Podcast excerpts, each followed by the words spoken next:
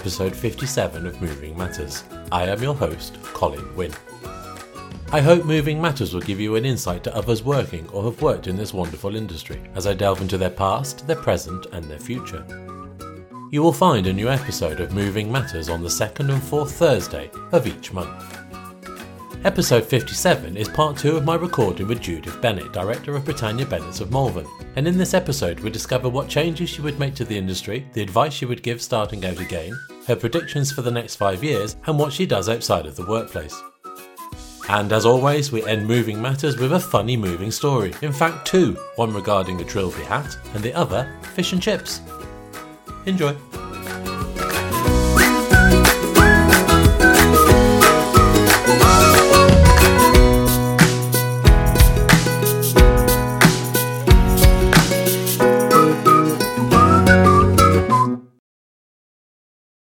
So, what one thing would you change within the moving industry? Oh, I'm probably going to be guilty of maybe repeating what others say, but I think for me, we suffer from blame. How many times have we all been told, oh, why can't you hold my booking? It's not my fault that we haven't exchanged contracts yet. And I think to myself, it's not our fault either. In fact, it isn't really a fault thing. It's a question of who has given the customer the idea that they were going to move on this day. And I'd say 90% of the time, it's not actually the solicitors that have given them the idea they're going to move on that day. Because let's face it, quite a few of these estate agents are would be solicitors, are they not? Because when they have a chain, they want that chain to happen because if they don't sell the property, they're not going to get paid, mostly. So the estate agent needs the sale to happen. And if there's a slight hiccup or wobble or a bit of information or how many times does nobody else in the chain find out that there's a hiccup until they're about to exchange contracts? And then it's, mm. do you know what? It was looking a bit dodgy a couple of weeks ago or a couple of months ago because actually somebody got made redundant. actually, but you know what? It's all right now and it's fine. And actually, it all gets brushed aside because actually the exchange goes ahead and happens. But often there is information that doesn't come to light because it would shake the chain, it would shake the confidence. So Estate agents play a great part in what we do because if they don't sell houses, we don't get to move people. But you know, everything is changing, and the traditional estate agent, just like the professional mover, cares about their client and works incredibly hard to sell the property. And that surety of customer has been taken away by the whole enigma of online sales. Just like you can go on there and buy removal services and you don't really know what you're getting, you can go on there and buy estate agency services and you don't really know what you're getting. Not until you get it. And it might meet your needs and it might not meet your needs. But at the end of the day, an estate agent is there to sell a house. They are not a legal person. They have no knowledge about the searches coming back. They don't know about rights of way. They don't know about flying freeholds. And actually, the only person that can sort those things out is the legal person that they're using not the estate agent. And I think dates start to come into play because the estate agent talks to the party below the person we're moving and the party above sometimes. Yeah. Such is their desperation to get this chain to work because otherwise they won't get paid. So I do think that we are guilty of having dates mentioned by those who actually aren't qualified to say whether the chain is ready to move. And once the customer gets a date, we all know what that's like. It's a bit like when they get a ballpark price. Don't give a ballpark price because they'll never forget it. No, no, no. so if you're desperate to get the job and you say it's going to cost you £750 approximately, and then you come in at £950 when you've done the survey or £1,050, they're going to say, yeah, but you told me 750 And then you say, yes, but we did talk about it. And I did say it was just a very, very rough price because I haven't done the survey. It doesn't matter. All they can think about is £750. So I think that's the same with dates when the, the, estate agent says, "Oh well, the searches are back," and you know, because they've been told by the clients the searches are back, who've been told by the solicitor, the estate agent hasn't been told by the solicitor. So, and with GDPR, that's even more so now. You know, there's no interchanging of information because that can't happen. So they get an idea that the 5th of July is a completion date and they want to exchange at least two weeks before because actually they're going to a rental and they need to secure a rental. And we all know that you can't secure a rental until you've got your references, but you need to know you're definitely selling your house because most people don't just produce six months' rent. You know, they've got to have some yeah. commitment that they've got the sale fees from the house. So, to be fair to the client, they need certain things. And they never talked about a date, they got the date from someone else. And I think sometimes the someone else is the estate agent.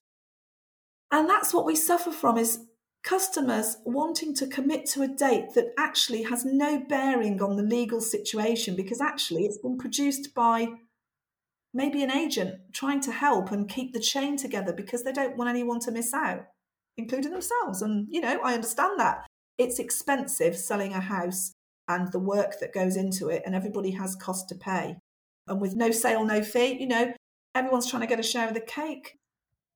It needs to be more legalized in that exchange shouldn't be on the day of completion. If you've got a property that requires a great big vehicle, how much does it cost to send that vehicle out of the yard? Then we start to get into the costing things. If you haven't got any idea what your costs are, how can you cost a move? There's a certain cost for driving your vehicle out of the yard, and then you've got your wages, which are probably only flexible to a certain extent if you operate properly because you've got full time contract staff. So there's a cost to that move. And why would you risk a move not happening when you've got those costs? So, should we be put in that situation?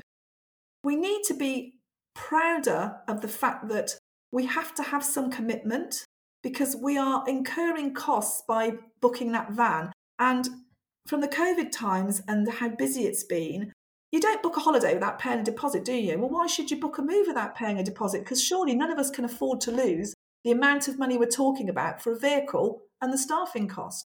The vans have got to go out. You can have a few quiet days because they're built into your costing model. However, the van's got to go out to earn the money to run the animal that costs thousands and thousands of pounds to operate in rent rates and asset costs. So, to be realistic, we need something which says to the customer, I respect the fact that you have to make your moving arrangements.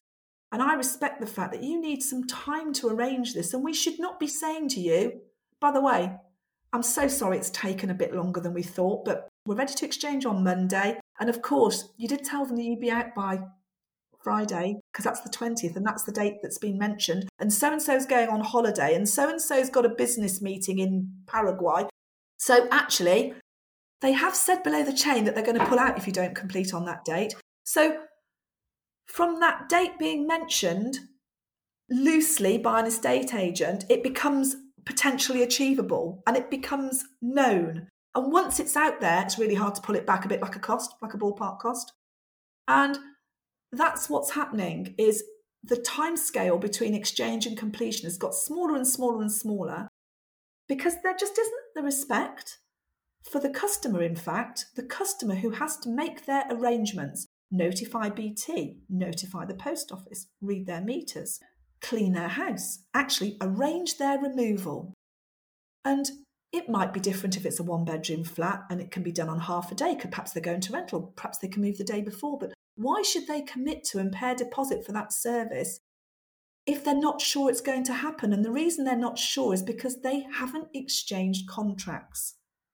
So I guess what I'm saying is there has to be a professional gap of time to allow the arrangements to be booked and put in place so that nobody loses too much. So to ask for a deposit so that your mover, if it does fall through, doesn't end up losing thousand pounds, maybe more than that, £2,000, but losing money because they could have booked that van out, but they didn't because the customer secured it with a deposit, a moderate deposit. Should they be at risk of losing that because the exchange of contracts didn't happen two weeks before? Well, they asked for it a month before. They tried really hard to have a stress free situation and it's got closer and closer and closer. And the other parties in the chain have various reasons why they need to move on that date and they don't want it to change. It's totally doable, but it hasn't happened. But isn't this why we offer cancellation and stroke postponement waivers? We do, but how much for, Colin? Well, we should be offering them for a lot more than what they are currently on the market for. That is for So- sure. So why isn't that happening then? Is it it's fear of the customer not booking because there's somebody else who perhaps doesn't charge, who just foregoes it, who is, dare I say it, perhaps they can stand down their staffing and don't have to pay them. And then that unfortunately brings me back to the sorry, I haven't got anything for you today. Off you go. But surely that's down to selling because you don't often go on holiday about holiday insurance, but there's nothing to say that you can't. Yeah. So surely it's down to the selling from the surveyors Yeah. of not necessarily, but sometimes you have to put the fear of God into the client and say, look, due to these potential situations that are outside of our control, we Yeah. would highly recommend you take this waiver. I think you're correct. And I think it's a conundrum for the industry because it's a little bit about fear fear of the customer not wanting to pay those extra security costs. But if they don't pay it and you and they don't move, then you're going to charge them a full move price because they've had to cancel at the last minute. Which, at the end of the day, from my past experience of being in this industry, from an outsider's point of view, Yeah. not many removers do because they have the fear of losing out the potential move and upsetting the customer. Absolutely. And an added fear, I'd say, these days, because you also have that animal that is the review process. And how many times do you get told on the phone as a, as a remover, oh, I've been let down by so and so? And then when you actually ask a little further, you find out that they haven't been let down at all. The customer never actually confirmed the move or even booked the move. They just told the customer, oh, four weeks before when they did the survey, that that was the date they were looking at. And magically, they anticipated that we would straight away go and write that in our diary and put Mr. So and so thinks he wants to move on this Friday, but it could be the one after. Actually, no. Again, go back to the holiday scenario. You don't book and say, well, actually, I think I'm going to book annual leave on that Friday, but can you give me a booking for the one after? Because I might go the week after if the weather's not Yeah. good. There's so many ways as a, as a selling tool that one can explain why it's not fair because that's what the customer will say. Oh, it's not really fair, is it, for me to risk losing my money? Well, do you know what? It's not fair for me to have to cover the wages costs of a van that doesn't go out because actually the legal process wasn't in place and actually wasn't tickety boo. And why wasn't it tickety boo? Well, everyone thought it was. And why did they think it was? Well, talk is cheap. Searches mean everything. Mortgage offers mean everything. The only person who knows it's truly ready is a solicitor. And I think I don't agree with simultaneous exchange and completion. And I'm at the age now where I don't really care if someone doesn't agree with me over it because I've seen the damage, the actual carnage it can cause, especially if you're moving more than one property in the same chain. Because if it doesn't happen, the customer has had to take a chance based on a legal say so that actually you're going to exchange and complete on that day. And in my lifetime in the industry, it has happened a few times that it hasn't gone through. It's the stress level for the customer. Hmm. And before we actually did the drop body process, it's fairly difficult as a mover if you're really busy and really booked and somebody doesn't get unloaded. You know, what if you haven't got a spare van for the next day because they're all booked out? Exactly. You've got to bring the goods back to storage. Then you've got to unload the vehicle because that vehicle's on another job the following day. Yeah. You could end up with a customer not being given their goods for a good seven to 14 days because your diary is full. And actually, there's a, a misperception on that that we've obviously just got staff waiting to be booked in to do that delivery the day after because Right. how can they possibly manage without their furniture? and, and you know, when you want to say, but it's not my fault. But unfortunately, you're dealing with someone at one of those four horrendous life stages. What was it? Marriage, death, divorce, and removals. It's considered on that hand, isn't it, Colin? So But we're also, it's because we're at the end of the line. By the time it gets to us and the removal, the exchange is done, the contracts are done. Now it's like, well, why can't you move me? That's saying, unfortunately, our phone doesn't wait for your call. It, it does ring at other times as well with bookings. and you can't say that. That's incredible. That's actually, I'm not, I'm not a sarcastic person, but between you and me in the industry, that's what we're thinking, isn't it? Is, oh, I'm really sorry. Unfortunately, we have had other bookings since you spoke to us. Absolutely. Yeah, and people ago. have paid a deposit and therefore booked into the diary. that is my thought is simultaneous exchange and completion should never happen unless the property is for investment and there isn't a moving chain process commitment. It can be simultaneous exchange and completion if the customer is living in a rental and can book the move anytime yeah. in the next two weeks. And I'm good with that, you know, and so are they. But if you've got a, a, a change situation and they have to be out on a specific day, shouldn't be on the day. You shouldn't not know you're moving when you're loading the van. So, what advice would you give to yourself just starting out in the industry again? What advice would I give? The only person stopping you is you. Oh no, what if? What if I do this and this happens? Yeah. It's the little tiny if word, isn't it?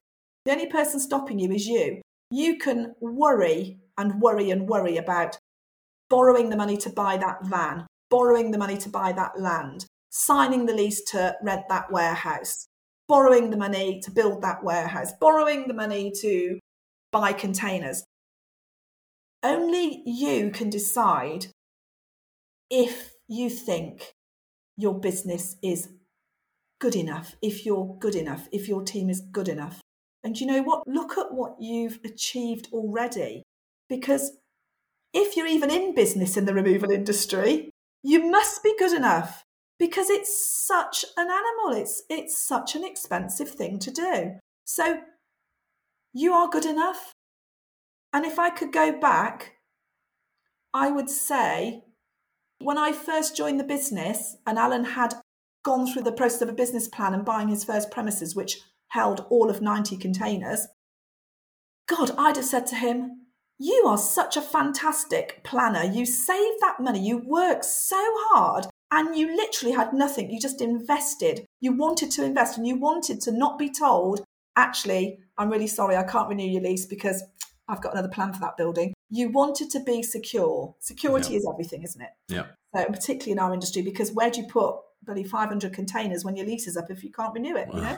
So, exactly. This is what I mean by the enigma that is Alan Bennett. He wanted to own his own premises. And I thought, oh my God, you know, that's absolutely right. He's totally right. And I think it's to not be afraid of your dreams because he turned around to me and he said, Do you know what? I never thought we would have a plot of land and a business premises on the Enigma Business Park. That's where the blue chip companies go. That's where the brick and glass buildings are. That's where the tech companies are. That's where the successful businesses are. So he wasn't saying that we're not successful. He was just saying, you know, that's where the big. Yeah. I never thought that I'd be there. And what's successful then? Define success. I don't know. What is successful? Success is not being afraid to take a chance. Success is having the courage of your convictions and the confidence in the team, however big it is, whether it's one of you, two of you, four of you, 10 of you, 50 of you, 500 of you. Mm-hmm. It's saying, we can do this. So that's what I would do. I'd say the only person stopping you is you. Have courage and faith in you and your team's ability. Focus on the small wins, because if you focus on the small wins, they become big wins. And it is all about everybody else. It's all about your customers, your staff, your suppliers, your colleagues, your friends, your family. I remember thinking when, when we got the first premises with the 90 containers, what if we can't fill 90 containers? Because I think Alan had about 50 before, 45, 50. And we did. And in fact, we, we, you know, we outgrew that premises. And then when we signed to buy the business park, I thought, oh my God, we can get, I think it was something like 500 containers in there, 400, 500 containers, three high. That's a proper removal term, isn't it? Three high. I really admire the people that go four and five high because I think three high is scary when I watch the forklift. So all credit to those with five high. so it's always like, oh my God, are we going to manage to do this? Oh my God, we've now committed to this massive debt. But it's actually having the courage of your convictions because you work and you work and you work. And you know what? Everybody in this industry is a hard worker. Otherwise, they don't stay in it. Yeah. Because it's just bloody hard work. So you think about things and, and you have to have ideas. You have to spread spread your risk if you can. Never do all your work for one company if you've got a debtor situation. Somebody once told me you should never have a debtor that is, you know, 80% of your debt, one no debtor. Definitely not. But you do find companies that do subcontract work. Oh, and yes. The line in the book is the check will be in the post next week, or now it's the, Yeah. you know, oh, I'll make the transfer next week. And actually, do you know what? When you find out next week that actually that company have gone into administration, nobody ever plans for that to No. happen. But when No. it does, I'm sorry, but it, it is what it is. It affects so many people when that happens. Absolutely. So I've always, always tried to um, spread the risk. You know, look at your revenue streams. If you can, diversify, provide other services. We have a number of services that we provide. We have a shredding service, really um, useful for customers doing document storage and even personal household customers. Just a little add on. So easy to grab a bag and um, put all your rubbish out the loft, bank, old bank statements, whatever you seal it, comes back, whole thing is shredded, you know? Just a little add-on. Doesn't earn a lot of money but you know it facilitates a client's move. Packing materials anything and everything. I've got to compete with the online but that's okay we can do that. Everything's gone up everything's more expensive. It's not always about making a big profit it's about what can you do to support your customer and their needs so having these additional services can sometimes really help so that would be a little bit of advice as well think big have confidence don't doubt yourself because I say if you're in this industry, you must be doing all right to be in it because it's hard, really hard. So yeah, that's my advice. Aim for the top because you can do it and you've got a wealth of knowledge in the industry around you and there's nothing like asking a mover to share their knowledge because they've mm. got loads of it and they love sharing knowledge. Oh, don't they ever? There's always an expert out there, lots of them normally. And I mean that absolutely sincerely. So much knowledge.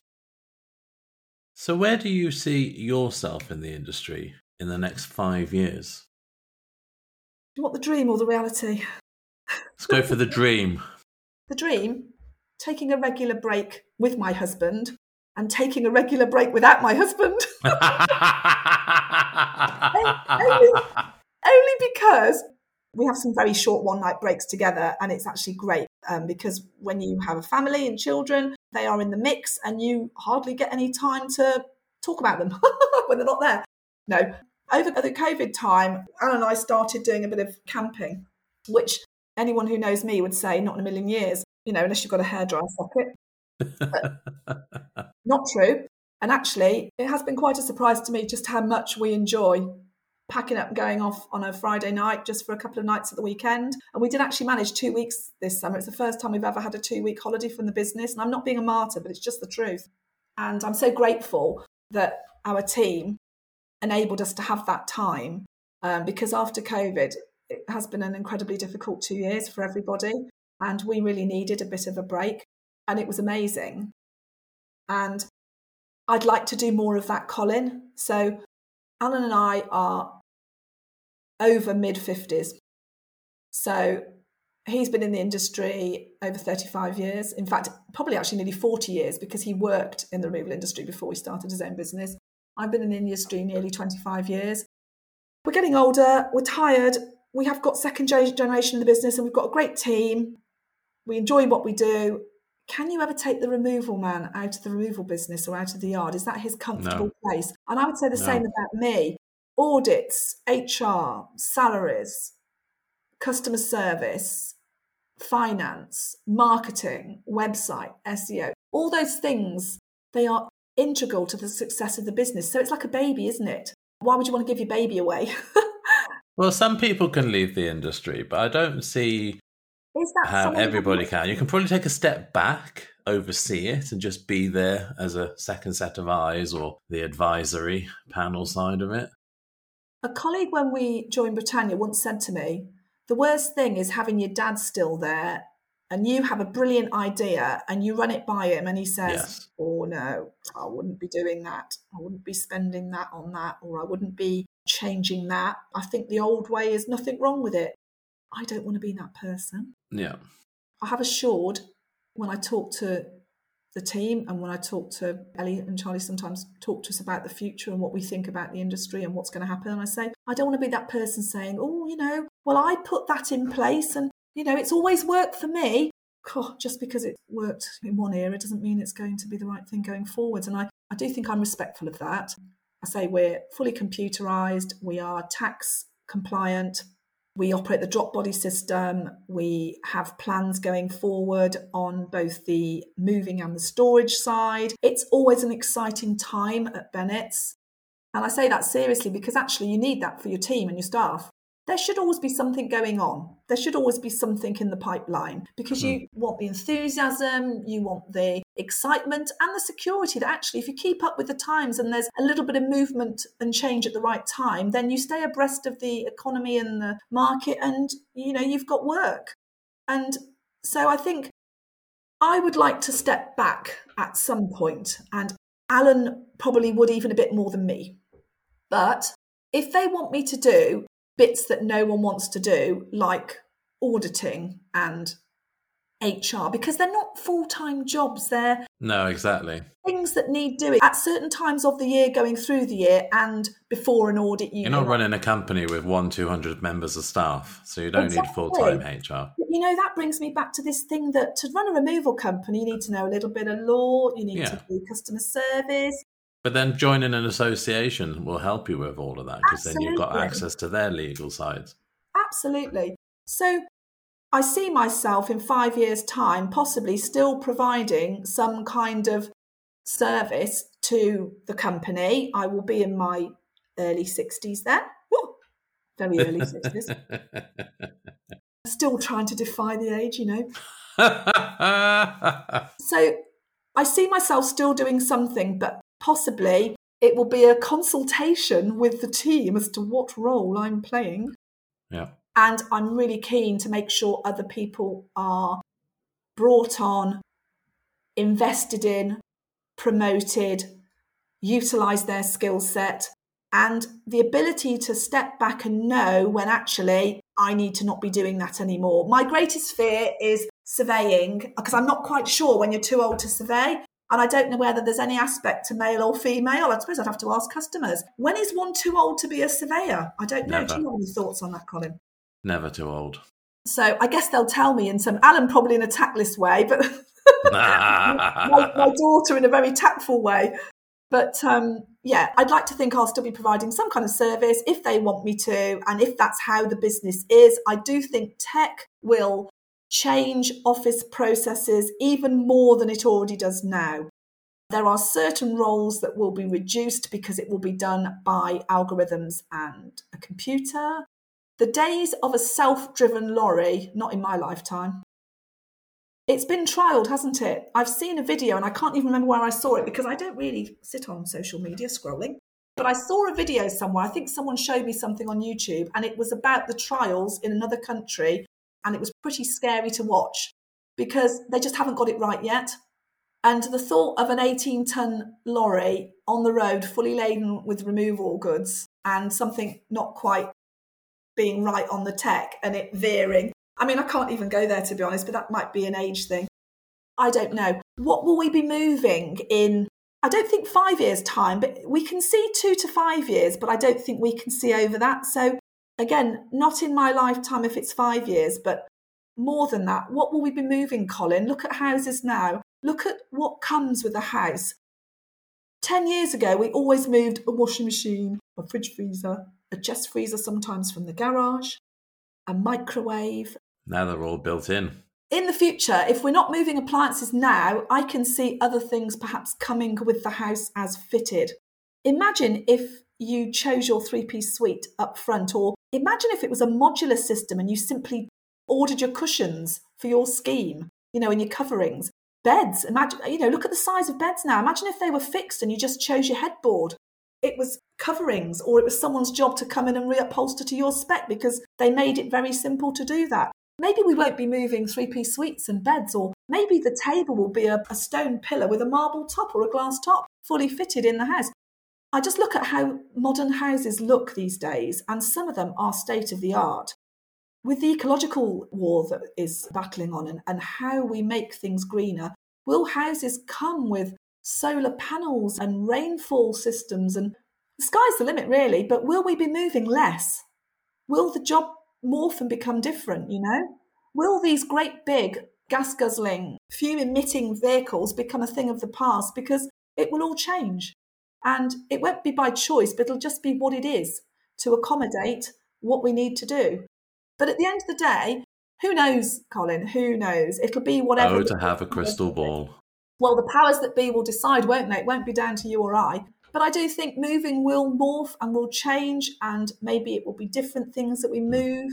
I think accounts jobs will change. I think computers will replace certainly a lot of process, but the physical process will still come down, I hope, to men on whatever vehicle it is providing really good customer service. Yeah.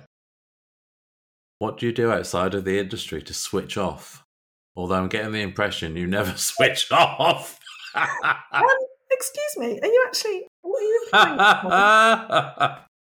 you, like myself, love this industry. I absolutely adore this industry. I've almost forgotten what I did before and that part of my life because I've become so completely, I don't know, that's what it does, I suppose. What do I do to switch off? Well, I'm going to have to pinch a little bit of that from Alan because one of the things that we can do really easily is put the dog lead on Yeah. and go down the lane because we live Yeah. up a lane. So we walk the dog that Alan never wanted and the kids were desperate for, that the kids do walk, but not as often as we do. Who does the dog love? The dog adores Alan, who never wanted her, but adores her too. So we walk the dog a lot, and we're very lucky. We live in Malvern. The Malvern Hills are a two minute drive from us if we want to go and park up and literally walk from one part to the other. It's just really lovely to get out. And actually, I do get really stressed multitasking in very different disciplines within the business, and having a family is stressful. And age stage, I think I do get a bit anxious about some things now, which I probably didn't get anxious before. So, walking and exercise is a brilliant thing for me personally, and, and hopefully for others would agree too. It's a brilliant thing to clear the mind and actually talk about other stuff where we're thinking we might pootle off camping next, what we're thinking about doing at Christmas. My daughter's recently moved out, so Ellie was thinking about doing Christmas. And I'm trying to talk around into the fact that I've been really looking forward to Christmas Day. I love Christmas, Colin. So I, want, I need my brood around me and my mum-in-law because she's the only mum, that, the one that we have left now of the parents. So, oh, bless. but I really love Christmas Day. I love doing the traditional roast. I like my Christmas table. I used to be really fussy about everything matching. It usually matches, but I don't really worry about that now, especially not since COVID. I just love us all being together, and I love feeding people. That's a funny thing to say, isn't it? One of my hobbies, I used to do quite a bit of entertaining for friends and cooking because I really, I do enjoy cooking. And when I've got a bit of time, I like to do something a bit different. So I like Rick Stein stuff. I like a bit of mm. Jamie Oliver, a bit of Delia, Mary Berry, Nigella. And I like to do that. And to me, that's giving something because I spend time over creating something really, hopefully, really lovely to eat. And then I give it to people to eat because it makes me happy. It makes me happy when they really enjoy what I've made. So I like to cook and I like to cook for others, but I do like going out and eating as well. We don't go out an horrendous amount, but when we do, I really like to eat something rather nice. But I am happy with fish and chips. What else do I do? I have a gym membership. Like a lot of other people, I have at times gone to the gym two to four times a week. But right now, it's not one of those times. In fact, oh, dear. it hasn't been one of those times since before COVID. I did do some Oh, no. in but I wasn't furloughed, was I? So I was always on a blinking laptop or on the phone or whatever. So I feel I've aged during COVID. I feel older, a lot more older than two and a bit years. I feel unfit. walking the dog once or twice at the weekend is not enough, Colin. I need to be walking every day, and I just walk between the printer and my chair and I don't even walk round to Marks and Spencer's because I haven't got time. I need to go in the car and get back quickly, don't I? I need to make more time to exercise and look after myself because I really am not planning on leaving the business if they all still want me anytime particularly soon. And also, I need to be fit to go walking when we go off with the dog, camping and stuff. So I really hope that I get better at making time to do that. I like holidays. I like going away with my daughter because she doesn't wake up at half past five in the morning and my husband does. So when I about taking, I'm looking forward to taking a few holidays without Alan as well as with him. It's only because he is the eternal early bird and I am the eternal night owl. Which doesn't work, but we make it work. But it's nice to have a holiday with a like minded individual. And actually, going away with your daughter is great fun. And finally, Oh, no. after three hours and 30 minutes of recording, which I'm sure everybody that knows you is going to laugh out loud with that one, I like to end my podcast with a funny, moving story. Do you have one or more to tell? I actually had a sleepless night last night, which is ridiculous, really, because That's not going to lead to a funny, moving story, is it? no, no, no. I actually got really stressed about it. And I was still stressed this morning. I had two cups of coffee and I still kept thinking, oh, is this even funny? Because the thing is, I think it's mostly people in the industry that listen to the podcast. It is. It is. But I don't do removals, do I? And No. the only things I could think of were completely unrepeatable. Oh, no, those are the ones we like. I don't, know. I don't even know if they were funny. I, I just don't. I also have, I think, quite an unusual sense of humour. I have a very dry humour and a little bit probably sardonic, a little bit cynical. I don't find slapstick humour funny. I don't really laugh at the things that lots of people laugh at. So it was a struggle, okay? Yeah, I don't know if it's even funny, but I'm going to say it anyway because I have listened to quite a few podcasts because I enjoy your podcast and I Thank have been much. sometimes. Huh, it just goes to show we all have different sense of humours because I haven't laughed. and you know when you've got the laugh ready because you know you're told it's going to be a funny story and then you don't laugh. So in advance, please accept my apologies if you don't find this funny, but I found it really, really funny at the time and I don't laugh at much. So it occurred in the office and I was in our offices and I think I was actually in the removal bookings office. And this lovely old gentleman walked in. He said, um, Mr. Bennett has been out to see me and quoted my move. And we got the paperwork out, and Alan does paperwork very differently to me. So rather than give anyone else the um, exciting slight headache about trying to work out what Alan's paperwork says, because I had a look at the paperwork and he was really chatty and he was really nice. And I discussed what Alan had noted on the move. And I mentioned in passing that despite Mr. Bennett's shorthand, I had a good understanding of it because I was Mrs. Bennett. And this elderly gentleman looked at me and he looked a bit puzzled. And then he paused and he said, uh, Are you Mrs. Bennett? And I said, um, I am. And he said, uh, Mrs. Bennett, I am correct in thinking that Mr. Bennett is the right side of 80, aren't I? Colin, I didn't know what to say. I really wanted to laugh, but I couldn't laugh.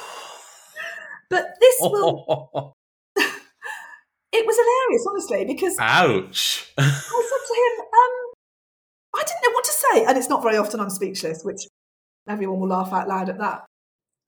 Basically, Alan had gone out in his old, trusty, battered, checked trilby hat, which when he started in business when he was 21, he was quite young. And when you go out to customers, you obviously want to create an impression and you want to give them confidence, you want them to trust you. So it's hard when you look young and you look too young to have your own company. So the hat became his thing that he had a hat on and he felt grown up in his hat. Uh, it sounds, sounds daft, doesn't it? But basically, he'd lost the hat.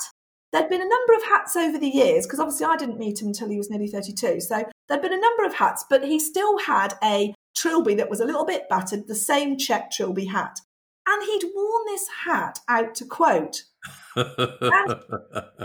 He will say to me, I know I'm getting old, Abs. Do I look old? And you know, when your husband says to you, Do I look old? And you think, I don't really know because I'm married to you and I see you every day, so I can't really give an informed opinion on that. oh, don't. That's like a woman saying, Does my bum look big in this? It's a bit like the comment when we say it's fine and it's absolutely not fine. So at the end of the day, he's got an interesting face because he's very expressive. But you know, I'm sorry, but we're mid to late 50s, so we have got a few lines and we run a removal business. We should look, we should look 80, shouldn't we? Ah, dear. Basically, he'd got this hat on and he'd, and he'd obviously had a good chat to this chap. So he would have been in full Alan Bennett express mode and expressive and explaining things. And he's, he's really great. At, he's got a great character and he's really confident, obviously knowledgeable about his field. So he'd got this hat on. And all I can say is, I don't know if this elderly gentleman wore glasses or whatever, but I said to him, He's actually a lot younger than you think, but I expect the hat just made him come across as older. but he was devastated. I didn't tell him straight away. I waited quite some time. And I think actually he probably was having a little cheeky tweak at me about something to do with age. Because you know what? When I joined the business, one of the staff made a remark at some point about birthdays. And I said when I was born, and they said, Well, that's not right. And I said, What do you mean? And they said, um, well, when you started in the business, Alan told us that you were 10 years older than him. oh. oh. He's such a wind up merchant. Honestly, I was absolutely horrified. But anyway, so this was me almost slightly getting my own back. And I said to him, Remember that ah. gentleman, Mr. So and so, that you went to see and we, we did the move? I said, Do you know he came into the office? And he asked us if you were the right side of 80. You're having me on. And I said, I wish I could say that was the case. I think you had to be there in a way, and you had to you have to know Brilliant. us. You have to know how we are as a couple. You have to know that Alan is the eternal teenager who he would say himself he doesn't want to grow up, Colin. And why does he need to when he's got me there to manage him? Brilliant. Absolutely brilliant. A tiny second one? Go for it.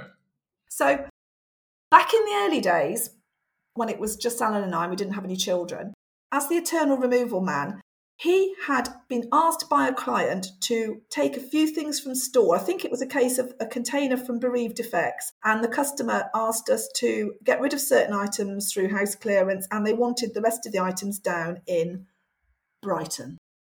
So we were engaged at the time and not married. This should have been a warning, actually, and I didn't heed it.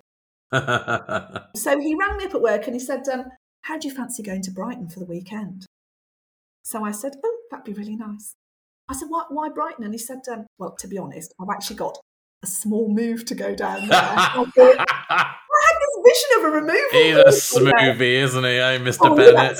You know what? Honestly, he knows he knows all the chat, doesn't he? So oh, said, "I've got a, a, small move to go to Brighton, and I was thinking it's enough to go in the half-ton white small car van, like a it's a proper yeah. like a, um, yeah. like a VW or Seat van, car van." Cut a long story short, night away, really nice night in a hotel, breakfast the next morning, and then he said, We'll take the road back. And I think we went via Chichester and had a look at Arundel Castle. And it was getting near lunchtime, and he said to me, Are you hungry? And I thought to myself, I'm famished. because I'm always hungry. And he said, um, How about I get us fish and chips? Yes, that's really nice. We'll have fish and chips together. Proper little coupley thing to do. So he disappeared and he came back with his carefully wrapped package. Now, if you asked my children, they know exactly what I'm like. My first thought was, why is there only one package? And then my second thought was, they've wrapped the two packages in one piece of paper. So the package is on his knee, and he carefully peels off a layer of paper. And I'm horrified. Because, Colin, there's only one package. He's bought one fish and chips. He has bought one fish and chips. And I sat there and I said to him, Where's yours? Where's mine? this is honestly, he's repeated this story because he's still amazed by it now. He said, What do you mean, where's yours? He's, and he said, I thought we could share. Colin, I uh. said to him, I'm sorry, I'm used to having my own. and he's never forgotten it, and he's really never forgiven me because if you ask Alan, does your wife like food? He'll roll his eyes he'll smirk and he'll think about the fish and chip date. he thinks I'm greedy, Colin. I know ultimately he thinks I'm a little bit greedy. But if you ask Stuart Almandras from Sanderstead, do you think Judith Bennett is a little bit greedy and remind him about the chocolate chip cookies at the board meetings? He'd probably agree. so yeah, good old Al cutting the costs night away in a hotel, taking Cutting the costs and only one fish and chips. Tight. Tight. No, what a mistake, Colin. He thought I was going to share my food. Can't believe that. Brilliant. Brilliant. Well, Judith, thank you for giving up all of your morning to me. I really appreciate it. Thank you for being a guest on Moving Matters. Colin, thank you. And I, I have to apologise. I'm so sorry. I think I've given you far more material than you can possibly want. I'm sure, some of it, I'm sure some of it isn't the least bit interesting. I know I've talked about the team a lot, but can I just say, I wouldn't be where I am now without the people that I work with and have worked with over the years, without the people in the industry that have given me their time. And I do chat, and they all know that, and they all humour me, and they do tease me. But I, I'm so grateful. I'm really grateful for the time that I'm given and the fact that I am a bit wordy, but I get there in the end. And I just feel really, really fortunate to know the people that I know. And it is a family, it's a huge, massive family. There's nothing like our industry out there. There just isn't. And I'm so I'm so proud to be part of it. And I'm just so grateful. So grateful for the people that I work with every day and the people that I meet. Thank you for giving me this opportunity. no, thank you for chatting with me today. I appreciate it. Thank you very much.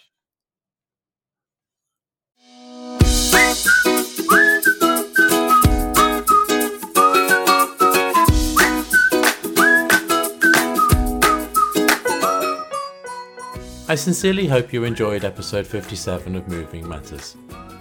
Please rate, review, and subscribe in your favourite podcast player of choice, and please tell your industry colleagues about Moving Matters. My thanks and appreciation go to Judith Bennett of Britannia Bennett's of Malvern for giving up her time to record this episode. Thank you again, Judith. If you would like to know more about Britannia Bennett's of Malvern and the services they provide, then you will find links within the show notes for this episode and on our webpage, movingmatterspodcast.co.uk. And please, if you have a funny moving story that can be relayed to our listeners or you would like to be a guest on the podcast, then do reach out to me by completing the contact form on our webpage, movingmatterspodcast.co.uk. Well, that is all from me, so until next time, keep moving.